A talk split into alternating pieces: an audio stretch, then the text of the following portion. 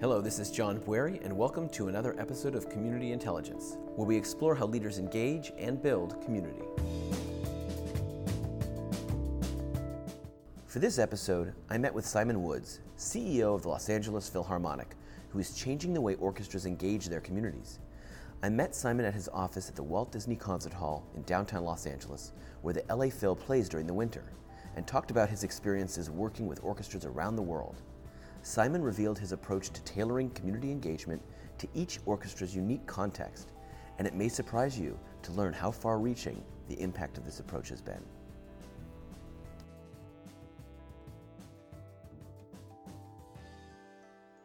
So, thank you. We're here, we're sitting, where are we? Uh, well, we're at Walt Disney Concert Hall. We're in the um, the CEO's office, which is here at the back of the hall, looking over the the uh, the building site, the construction site for the Metro uh, downtown connector. Not a very glamorous view, but a very important um, a very important step forward for our community. And and Simon, uh, you have been at the helm here of the Los Angeles Philharmonic for a year and a half. A year and a half. But this is not your first rodeo, as they say. You've No. been working with orchestras for years. Tell me a bit how you started in, in this space.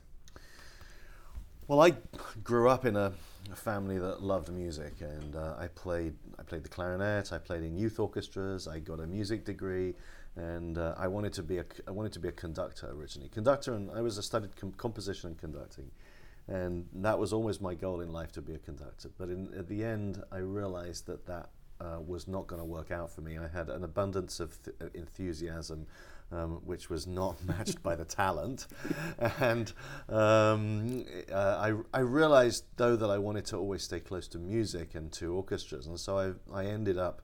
Uh, spending almost a decade in the in the recording industry, in the classical recording industry, working at Abbey Road Studios in London for EMI as a recording producer, really up close with orchestras and with classical music artists, um, conductors, soloists. Um, an amazing, an amazing, an amazing decade actually. In a time when the when the when the CD boom was happening in a really big way, um, and that was a it was a very exciting time. But then I, I had an urge to get back onto the non-profit side, and so I went to work in 1997 for the Philadelphia Orchestra as uh, their chief artistic planner, uh, planning all the concert programs and I've been in working with orchestras ever since in different places in, in the US and the UK. And uh, you know what I suppose what drives me, um, you know, to this day is I still think the idea of a hundred people playing uh, in, a, in a in a synchronized and harmonious way on, on a stage is one of humankind's most beautiful creations. And I and I and I and I really cling to that extraordinary sound of orchestras as as unique jewel in the arts. Well, and I think it's a great example. You know, we're, we're on the Community Intelligence podcast here. The idea of this community of people, a hundred people, each with their own job, if you will, and their own expertise, but coming together as a community to make something even greater. Exactly. And and that's a really great example of what is being done in a lot of issues in a lot of areas around the country. But in terms of the work you're doing, you started in Philadelphia, and then you've been in a number of places. I know that uh, just before coming to Los Angeles, you were in Seattle. Before that, you were in Scotland. Yep. So international heads of orchestras.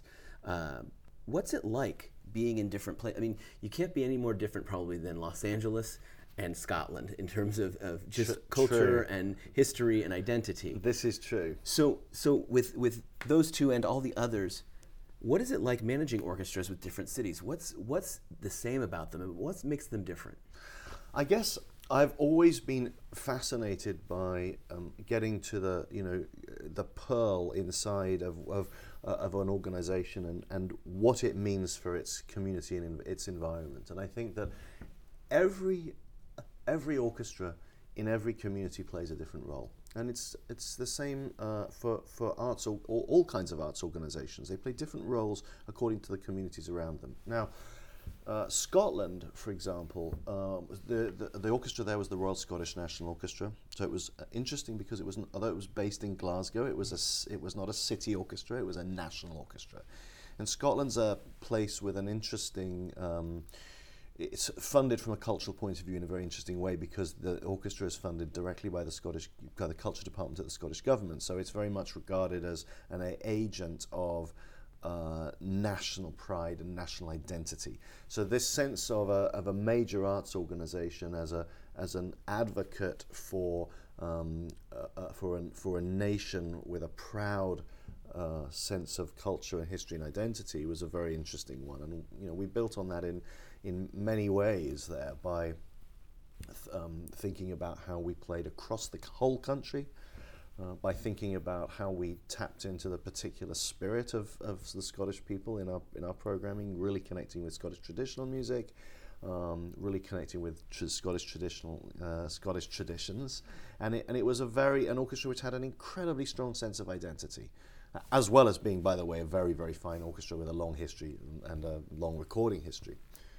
Then I went to to Seattle, which couldn't have been more different. And when I arrived in in Seattle, it was interesting because there was a bit of pa- a paradox in the Seattle Symphony in that the orchestra was a relatively traditional institution, uh, one of the most um, important arts institutions in the city.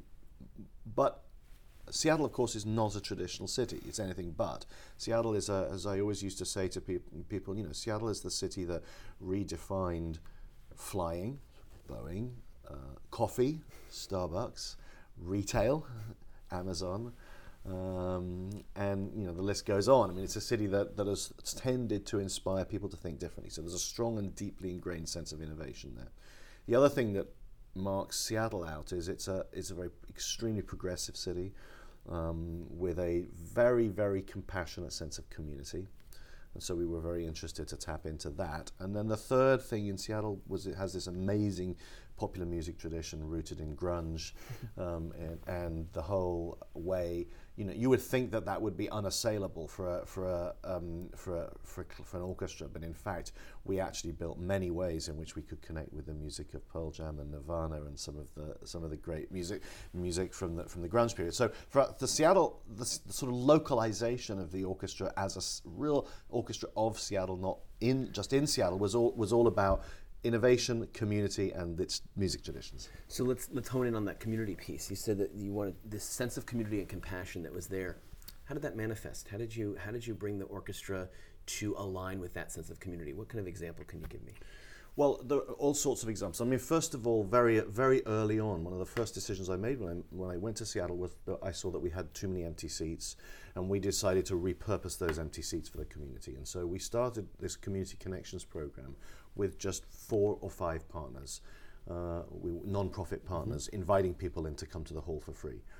By the time I left, the Community Connections program had over 60 partners, wow. and we were working um, in uh, with, uh, you know, um, military groups, with church groups. We were working with the homeless community. More, more of that in a moment, perhaps.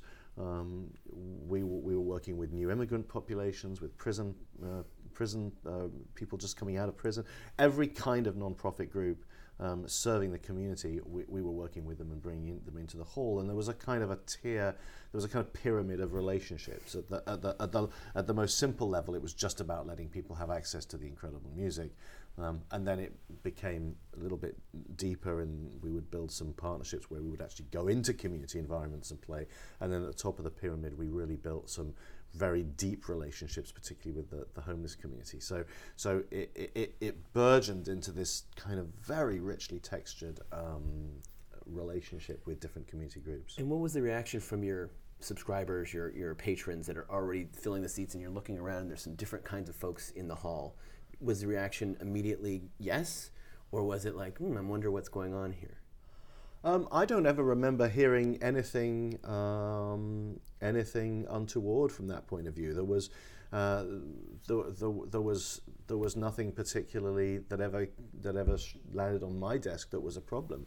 And in fact, you know, I'd say quite the reverse when it comes to the, to the homeless community. Actually, one of the stereotypes we were trying to bust about the homeless community was the stereotype of what is a homeless person. Right. Because when we first uh, uh, let me go back and just talk a little bit about the homeless program because mm-hmm. it was mm-hmm. really interesting. So, when the uh, the mayor of Seattle and county supervisor, um, King County supervisor, uh, declared a state of emergency back in, I'm going to say now, 2015 or 16, declared a state of emergency. We thought, well, maybe we can play our part in some way we can't put roofs over people's heads, but maybe we can find some way to uh, nourish them spiritually. Um, and so we gathered together a, a group of um, the homelessness partners that we'd been, been working through this community connections program, and we said to them, you know, what, what, how could we help? How might, how might we help?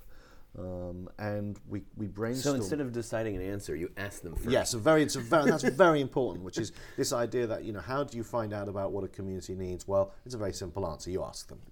So we started with this dialogue where we, where, where we said to the homeless community, we don't want to wade into this area unless we can provide some value. So what's the value that we can provide? And part of it, they said, well, yes, of course, the experience of letting people who have difficult lives have access to beauty was, a, was, a, was high on the list. That, that we were expecting. Um, the other, another part that we were expecting was yes, creative music making. So letting people make music. You know, for the homeless person who plays a guitar, uh, to be able to come and sit with symphony musicians and play is a is a deeply wonderful experience. So that we kind of expected as well. What we didn't expect was the part about could you use your platform as a major arts organization to help us um, to help us dispel the images of what homeless people are and um, and we really loved that. And so um, a, as we all got to know the, this community, we came to understand that you know mo- many of our subscribers had the traditional image of of people living with homelessness as the kind of crack crack dealers on the corner of you know the corner of Second and Union Street, right. and and in fact, as you get to know them, as you delve into homelessness in, in Seattle. By the way, this is absolutely the same in, in LA. And if we were talk to Vijay Gupta, who runs Street Symphony, he would absolutely, you know, bear, bear this out.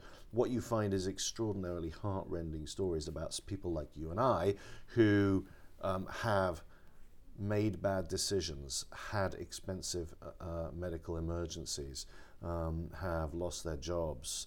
Um, so there are an amazing this is a very long answer to the question of what did people in the audience think about uh, being com- coming into close proximity with people who were living with homelessness. And the answer was sometimes you couldn't, you wouldn't know because some of them were literally from communities that we would find very familiar. Wow.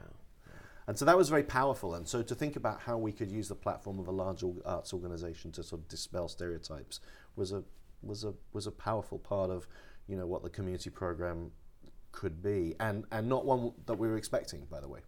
So l- let me ask you: Is this something that is uh, traditionally undertaken by orchestras, or, or do you see that this is a, a new frontier you're headed towards? I mean, I know we talk about Seattle. Now you're here in Los Angeles, and I know that there's programs you're doing here as well. Sure. But but is this a trend?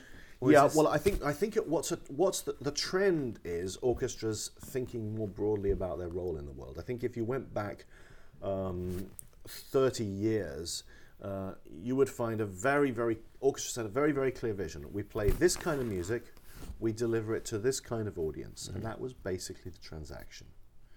Um, now, where, where we are today, and you know, people love to criticize the orchestra field as a, as a kind of, you know, hopelessly moribund, back, backwards-looking field, which is really not true. Because if you look around the country today, I'm actually incredibly optimistic because I think the, the orchestra field nationally has never been more vibrant. First of all, because standards have never been higher. I mean, orchestras at every level in the US are unbelievably good. I mean, better than they've ever been. And so many, many communities across the country have access to orchestral performances of the highest caliber. That's a wonderful thing. But quite aside from that, orchestras are thinking very hard about uh, what is their what is their role in, in society and community. And many of them are th- thinking about uh, reinventing that and increasingly starting to think of themselves not just as a delivery mechanism for an art form, but as a community resource. And when you start to think about yourself as a community resource, then you start to ask different questions, and every orchestra adapts to its community. In Seattle, it was about homelessness. There are orchestras like the South Dakota Symphony, which has made a major, major um, success of uh, working with its local tribal communities. Um, you know, there are orchestras which have um, you know, invested in, in you know in, in different aspects of local history. There are you know there are orchestras which have built relationships with military, um, uh, you know, military bases which are nearby. It, you do what's right for your community and what's relevant for your community, but you have to think you have to be thinking about that. So you can't just be playing music. You have to be thinking about how do we create that relevance for our community in our unique special way in this unique place. So that's music to my ears uh, to keep on our theme to hear you think that way. But i can't imagine that everybody in the institution of orchestras uh, is embracing that change. So what is it how do you activate this organization when you say, hey, we can be different, we can be better, we still have the highest caliber performance, but we can be more relevant to our community? How do you activate the organization from within to, to embrace that? Well, the first thing I think it's important to say is that when you start to think about uh, how we build deeper relationships with community, um, people often go to the sense of, well, what are, you, what are you going to have to compromise to do that? And I say, tell people again and again and again, this is not about an either or solution. It cannot be about either or. This has to be about yes and. Um, and and so and the yes and is is about continuing to invest in this extraordinary, you know, what I said at the beginning, this extraordinary, uh, amazing animal of 100 musicians playing together, which is a unique, um, you know, a unique thing in the arts and you know we preserve and we cherish and we nurture that. And and we also by the way we also nurture 300 years of musical tradition and when and and of some of the greatest music ever written has been written for orchestras. So we're, we're not about to compromise that in any way. We're not interested in compromising uh, the quality of the work we're doing, and in fact, I don't think that is happening across the country, and certainly isn't happening in, in many of the major orchestras we're, we're not about to compromise the artistic standards. We're, we're, those are the, those are at the core of who we are. What we can do is layer onto that um, some really thoughtful engagement to help um, more people have more contact with this this this beautiful art form that we that we cherish. And so here we're now sitting in Los Angeles in one of the most impressive music halls, right, in the country, the sure. Walt Disney Concert Hall. Um, What's it like here? Now, this is a, uh, you know, I know Los Angeles. I'm from here. It's a big city in a big region. Yeah. Um, not, you know, Seattle's a big city too. Philadelphia, a big city, but Los Angeles is special. It's really big. You have, I'm sure you have patrons driving over an hour, uh, absolutely, uh, just to, to attend a concert. Um, what's it like here? How do you, how do you, when you got here, how did you? What was your first couple things you did to sort of understand this community? Well, I, I mean, you said it right. It's a huge city. It's a, it's a complicated city. I mean, what I, I'm actually less daunted by the scale of LA. Look, I grew up in London. Right. London and LA have a sort of similar scale. I always say to say my wife complains about the long distances of driving, and I say to her, if you just think London, you're fine, because it's no worse than London. It's it's it's that same kind of scale. Um, so, uh, so I'm less daunted by the scale of LA than I am by the complexity of it. And as I come to understand the city, um, you know, it's got the it's a city built of parallel universes, all of which intersect in different ways. You know, whether you're talking about Hollywood or whether you're talking about um, Beverly Hills, or, or, whether you're talking about Latino LA or LGBTQ LA. I mean, there's all these different l- levels, all these different sort of parallel universes which collide and bump into each other in really interesting ways. So understanding that is, is very interesting. It's also very regional. I mean, there's a very if you whether whether you're looking at um, you know. Um, you know, whether you're looking at Bel Air or whether you're looking at Southeast LA or whether you're looking at Pasadena or the Valley or you know um, Arcadia. You know, it's it's a it's just it's remarkable the diversity of this of this city in every possible way. And so getting a feel for that takes a very long time. I'm a year and a half in, and I'm probably one tenth of my way into really gr- grasping what the city is all about. Um, but I did spend a lot of time um, with our staff and musicians, hearing what they had to say about our organisation and our environment. And I spent a lot of time, especially my first year, meeting uh, key leaders in arts and community, and, you know, the political environment ac- across the city. And you know, it's been a, a long l- learning journey for me. But luckily, the one thing that about the LA Phil that is amazing is that you know, unlike some other organizations where I've gone in where there really did need to be some deep thought about what was the identity of the institution, the LA Phil is an organization with an extremely strong identity. And by the way, when we talk about orchestras being strongly localized, the LA Phil is one of those because it's it's current identity is absolutely bound up in its history, in the history of this city, and in the identity of this city. So there, are, so it's that, that that's all that's already there. Now I think we've got some exciting things ahead of us in terms of how we how we think about deeper reach into the community. But there is so much that is that is already great about this institution that you know luckily I have had the luxury of not needing to make quick change but be able to just build on what is great here. So what's coming up working with the community? What do you, what do you got planned in the in the next couple of years as you look at the future of the Philharmonic as you continue to create relevance mm-hmm. in Los Angeles? Well, I think a lot of the clues for that are in the Centennial.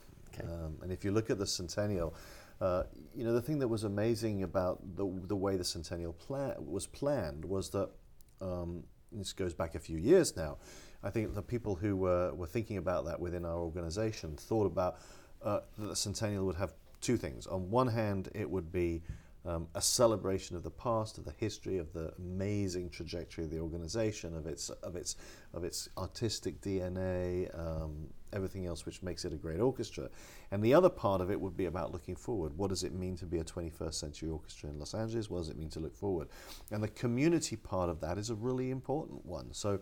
Um, it, you know, there are many aspects to that. One, one aspect, of course, is just simply being in communities rather than uh, for communities. So when you mm. think about community work, um, we talk about, uh, of course, we're here for communities, and we want to welcome communities to our to our space, which we do open-heartedly. You know, we welcome communities. Every community, everybody is welcome and open to come to the Hollywood Bowl or to the Walt Disney Concert Hall. But it has a little bit of a different meaning when you're actually in a community when you actually go outside the confines of the you know if the castle if you like right. and, and and you go out and you make yourself available in a much more you know in a much more present way in the community and I think you know the the work the the thing we did with um, you know celebrate LA this wonderful street celebration uh, of of music on the streets, many different stages. And it was from the it was con- from concert hall it was to from, the Hollywood Bowl. Exactly from the Walt Disney Concert Hall to the Hollywood Bowl. Um, five or six stages through through on, along the route, and music at every stage, which was. Um, you know, both philharmonic musicians. It was musicians from Yola Youth Orchestra LA, but it was always it was also mu- musicians of community groups and of other recognizable, you know, LA uh, LA musicians all over all over the city, and you know, when we think about what it means as an arts organization to be in it, to be relevant to a community, we, we have to think about all the prepositions. And it's not just enough to say uh, we do what we do for the community. Um, it, sometimes when you when you can say you know we do what we do in the community is is great. Uh, even better, we do what we do with the community. Right. Um, and I think that's a very interesting area area for us. Um, the whole question of collaborative community arts, uh, which is a whole you know sub genre, sub you know whole area of its uh, specialization in the arts today. I mean, what what what would it mean for us to be to really like co-curate uh, artistic content with the community in their community with the community in the in community, community, even better great. so give us an example besides the the uh, teases if you will what's coming up? Are you gonna, are we going to see uh, the LA Philharmonic in neighborhoods in, in new ways that we haven't before? So immediately, yes. Uh, in neighborhoods, we've got a we've got a little mini LA tour coming up in September of this year. We'll be in three different uh, three different neighborhoods. Um, we're still finalizing that, but three wonderful concerts with the Philharmonic actually in the heart of neighborhoods, in, and they're all venues which are which are very much community venues, uh, school halls, community centres and so on. So that's a, a, a, you know that's a great um, thing thing that will happen. Um, longer term, you know, we there's a big question going on in, in, in the arts, which everybody's asking themselves, which is this question about decentralization. You know, actually, should you know, actually, should we be on a on a more permanent basis investing on taking our art art out of our concert hall and our you know and the Hollywood Bowl and and doing it on a regular basis in a more kind of distributed way across the city? And, uh, and that's an especially potent question to ask in a, in a city like Los Angeles. So, so if there's a, if there's an, an in and with the community that you could imagine for Los Angeles, what would it be? What would be like the most amazing collaboration where? Well, the first one, of course, is already happening, Right. which is the Yola Center in Inglewood. Okay, Right, and tell I think it's that. you know that's an important thing to mention. So, so um, Yola Youth Orchestra LA. This is an extraordinary program that the that the LA Phil has run now for you know pretty much ten years.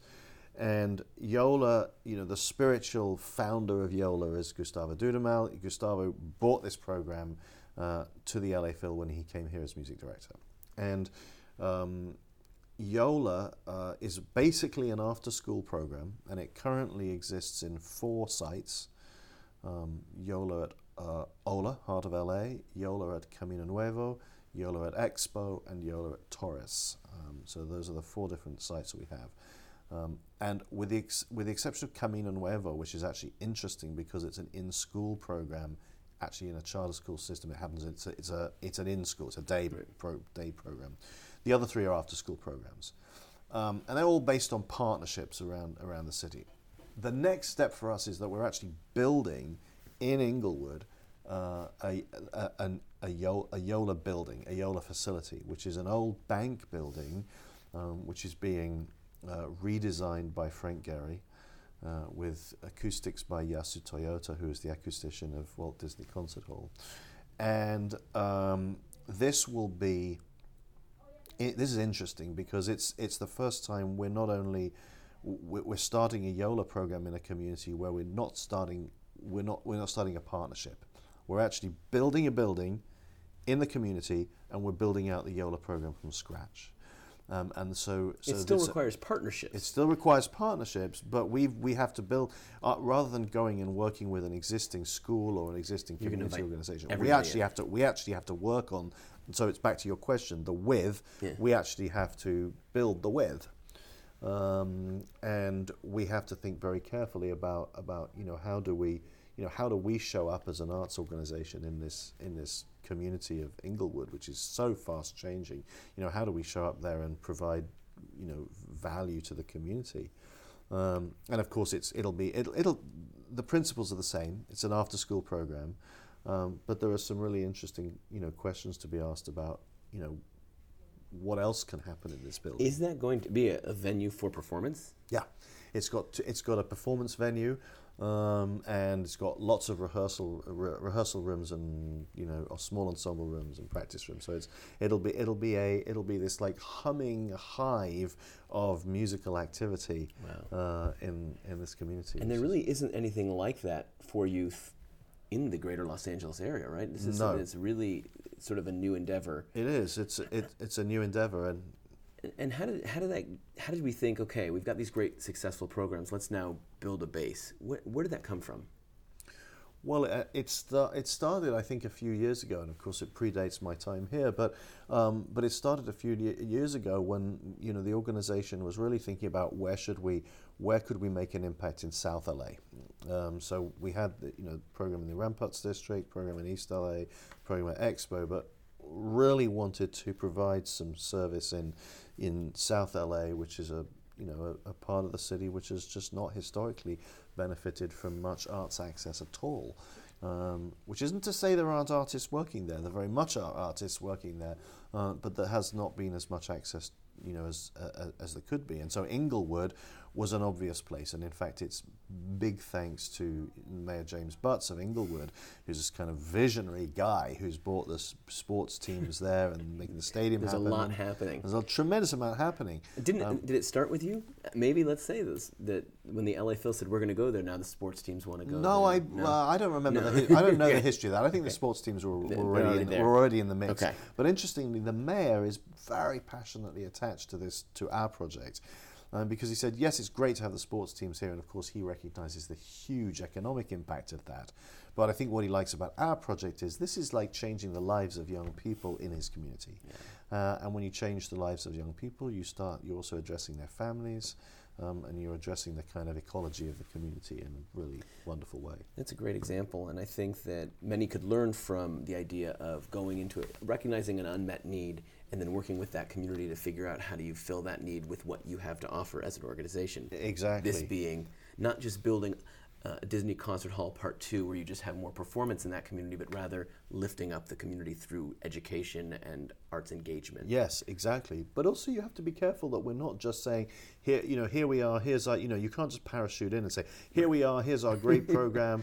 Uh, lucky you." Yeah, right. You know, that's not a exactly tried and tested approach in, in, in, in, in community, you know, community relations. What what you hope is that you um, as you get to know the community, you can find the way in which you can provide the greatest value. Now, Yola is a very mature program. It, it you know, it, it's a program that has has been tested. It's a program that's effective. We know its impacts. Uh, we've measured some of its impacts.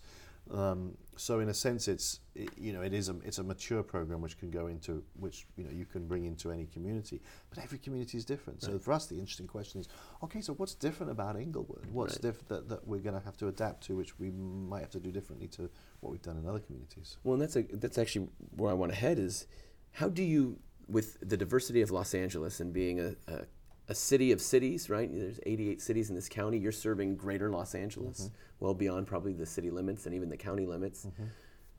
As you as an organization look to expand and do that work in these various diverse communities, what do you have to do as an organization? What what have you done with staffing to say how do we look differently at these communities as we continue to laser focus on community?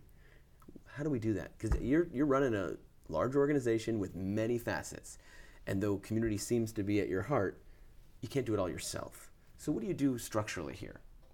Uh, no, we can't do it all ourselves. And and actually, one of the interesting things that we have to think about for ourselves structurally is, like when, especially when we're thinking about equity and diversity, what are we doing to change our change the way we look as an as an organization? Because one of the things that we know about about um, uh, you know the relationship between arts organizations and communities is that um, people don't people from especially from you know communities of color don't want to come and participate in an organization if they don't see themselves represented.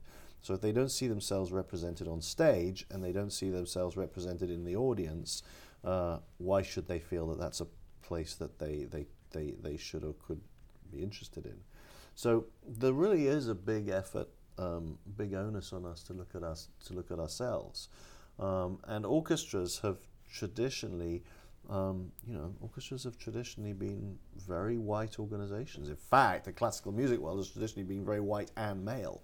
Now, the good news is our field has probably never been more open and, and forward looking than it is today. And there's tremendous work going on, um, you, you know, all over the country thinking about how we really do change. Um, and we have uh, an amazing, you know, uh, fellows pro- fellows program here at the LA Phil, which is designed for you know to, to, to give opportunities to to um, musicians of color who are coming through. There is a national um, audition support network, uh, which is a which is a great thing, which is for um, which provides um, financial support to uh, musicians of color who who don't necessarily have the the the means to travel to auditions around the country. To, if you can't travel, if you can't afford to travel to an audition, you can't get a job in an orchestra, right? So um, there's there's that, and so we're you know, and then we have Yola, which is a um, a, a, feeder mechanism, you know, which is.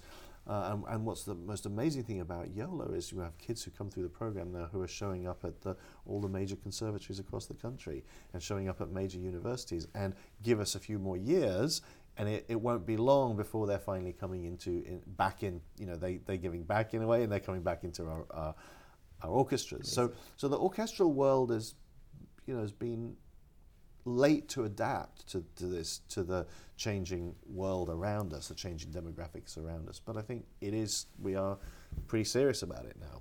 So, what you just described is a great way of demonstrating that you're you're aware of the world around you. And part of that being aware of the world around you is finding your place in the world that continues to change, and that the orchestra of today is not the orchestra of, of tomorrow, nor is the orchestra of ten years ago. Right. And so, how do you maintain that relevance in a in a dynamic world? What's the approach that you guys are taking here?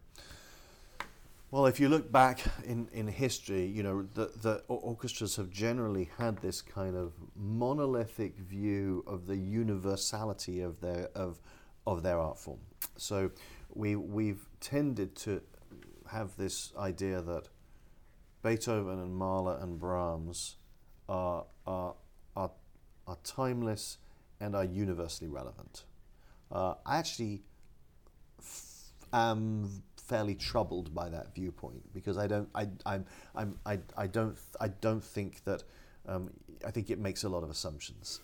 Um, and of course, the music is is it's ex, it's extraordinary. It's extraordinary music, but uh, it, you know, not everybody can find a way into it. And so I think where we are today, and again, it's not only happening in music. This is happening in all art forms. It's happening in theatre. It's happening, you know, right across the right across the different different genres. But I think where we are today is thinking, how do we connect this extraordinary legacy and body of music that we curate?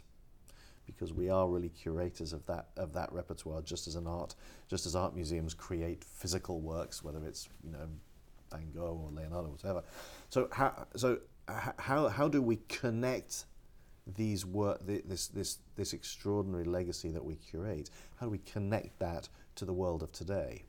So we have recently appointed uh, a new position here at the LA Phil, and I think it's a relatively new position for any orchestra. I don't think any other orchestra has a position remotely like this, which is which we're calling Director of Humanities. And the purpose of that position is to surround our core musical content with activity, materials, uh, by, by which I mean everything from you know physical. It could be it could be uh, symposium or talks or lectures it, uh, to materials, blog posts or you know um, social media related stuff. You know a, a, vast range of kind of different ways of providing access to the music, but it connects people to what's relevant today. So in other words, it's how it's how do we how do we how do we how do we find how do we find access points for people? Um, and is that considering where people are coming from, right? Yeah, it's considered. It's thinking about like contemporary relevance, for example. What, what in the in you know in, in in the world we are today? What are the big themes that are going on in society, and how do we connect them back? You know, if you think about the big themes we're looking at in you know in society and politics of of of you know migration and homelessness, um, of race and identity. Um, you know those are huge know, those are huge topics but but of course they play out in they play out in classical music as well and there are, there's there's uh, there's fascinating ways in which we can you know we can connect them to the, to the work we do. So we have a we have a great example of that coming um, you know next season. We have a festival which we're calling power power to the people where we're really going to look at you know the music of protest. Mm. um, and that's a it's a really a vibrant um, uh, canvas to connect to, um, you know, to connect, connect to the, some of the big issues of today. Does it ever get easier working with community, being relevant in a space like an orchestra? Uh, I don't know. I don't know. I don't think it gets easier, but I don't think easier is necessarily in, necessarily interesting. I think I think we're in a I think we're in a really interesting place right now because um, because I think we're, we're in a place where all the assumptions about what the role that an orchestra can play in its community are being rethought. And we're thinking, you know, we're, so we're thinking not just now about this, you know, this what what 40 years ago, 50 years ago was the, the model, which was this you know, basically a transaction. We play great music, you come to hear it. You buy a ticket, you come to hear it. That that was the transaction. It was very, it was very, it was very clear and it was defined. Now we think about what what are the things we do beyond that. What what are the, what is the role we play in um, in in uh, you know uh, enriching young people's lives. Um, what role do we play in the sense of creating um, you know, creating a sense of, of, of local identity and playing to local identity in, this, in the city we live in. What role do we play in health? I mean, you know, many organizations are thinking about, you know, music as it relates to, um, you know, mental health, mm-hmm. music as it relates to um, children who have learning disabilities, and the children on the autism spectrum.